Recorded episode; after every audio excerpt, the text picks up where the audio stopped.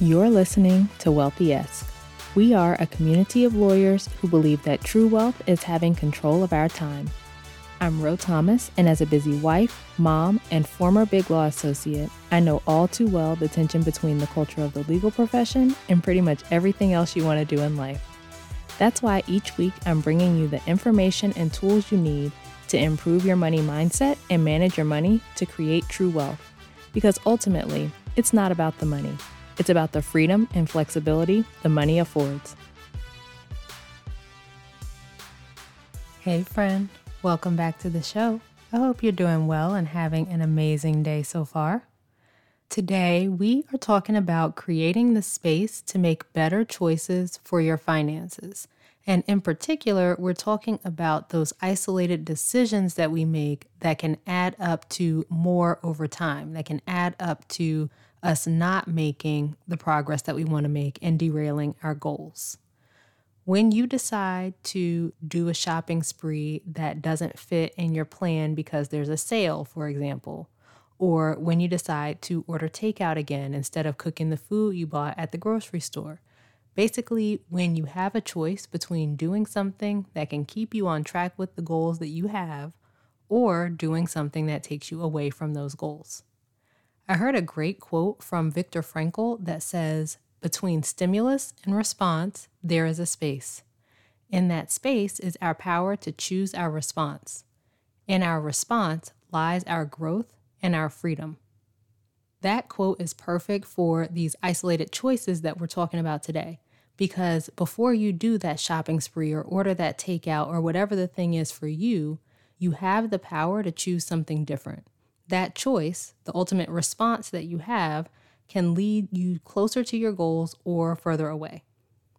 So this comes up often with my clients. For example, one of my clients had a specific savings goal one month, and when we were reviewing his spending for the month and the fact that he had fallen short of that goal, he was telling me about some extra things that he had bought because they were on sale.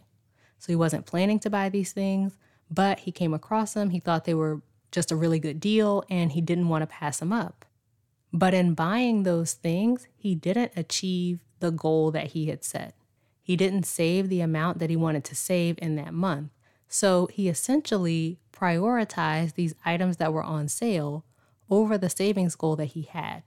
That might not have been an intentional decision he made, but that was the effect of the choice to buy those things.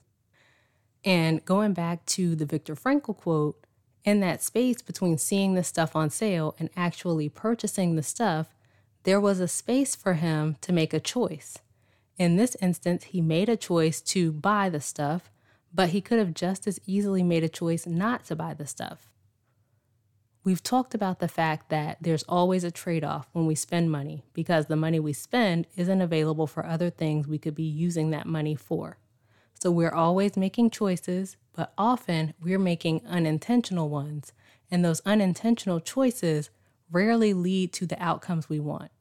There's a space between the opportunity to buy those things on sale, the opportunity to go out to eat one more time, the opportunity to splurge on that thing that you don't really need and maybe won't even use or whatever it is, right? There's a space between that and you actually spending the money where you can take a beat and make sure that you're acting with intention, that you're making an intentional choice. When we exercise that power of choice between the stimulus and the response, we exercise the muscle of discipline. So we learn to do things that we may not want to do in order to achieve the ultimate goal that we have. I heard someone say once that discipline is a matter of making decisions and doing things you may not always want to do to achieve something you want more. And I love that way of looking at discipline, right? Our decisions, our choices can either take us closer to the things that we want, the goals that we have, or they can take us further away.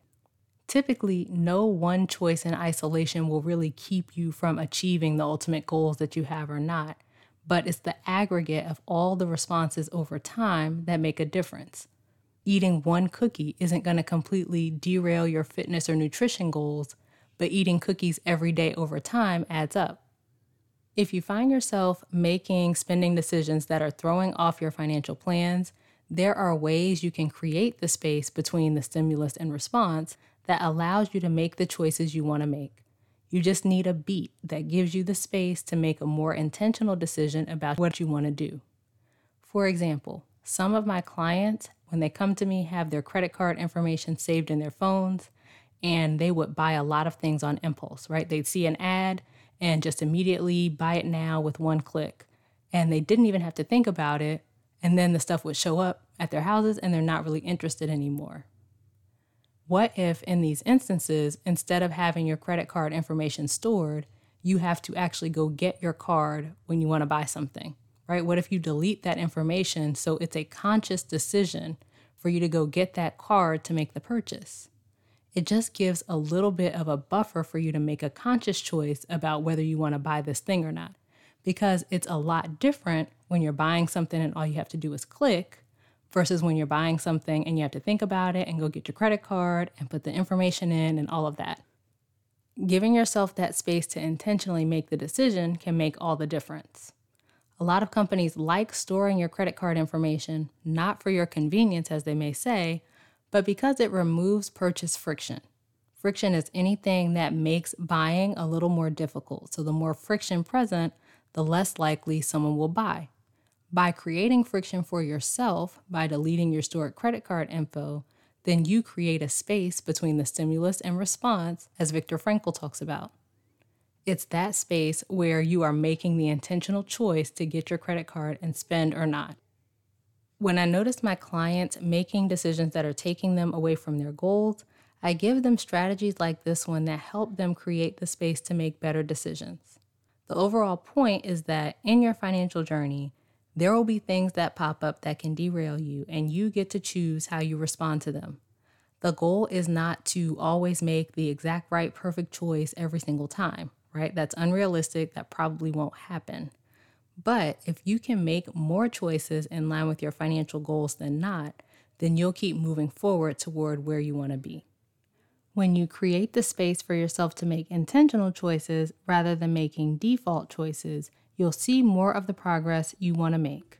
And if you'd like some help with creating space to make better decisions for your finances, head to rotamas.com slash call and let's talk about how we can work together.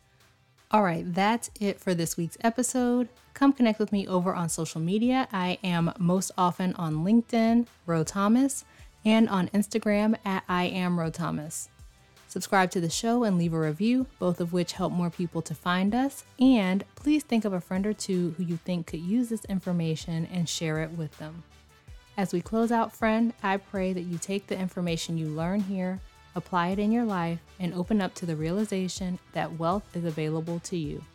As you do that consistently, week after week, you'll continue to take steps to regain control of your time, build wealth, and live the life of freedom and choice you deserve. Talk to you later.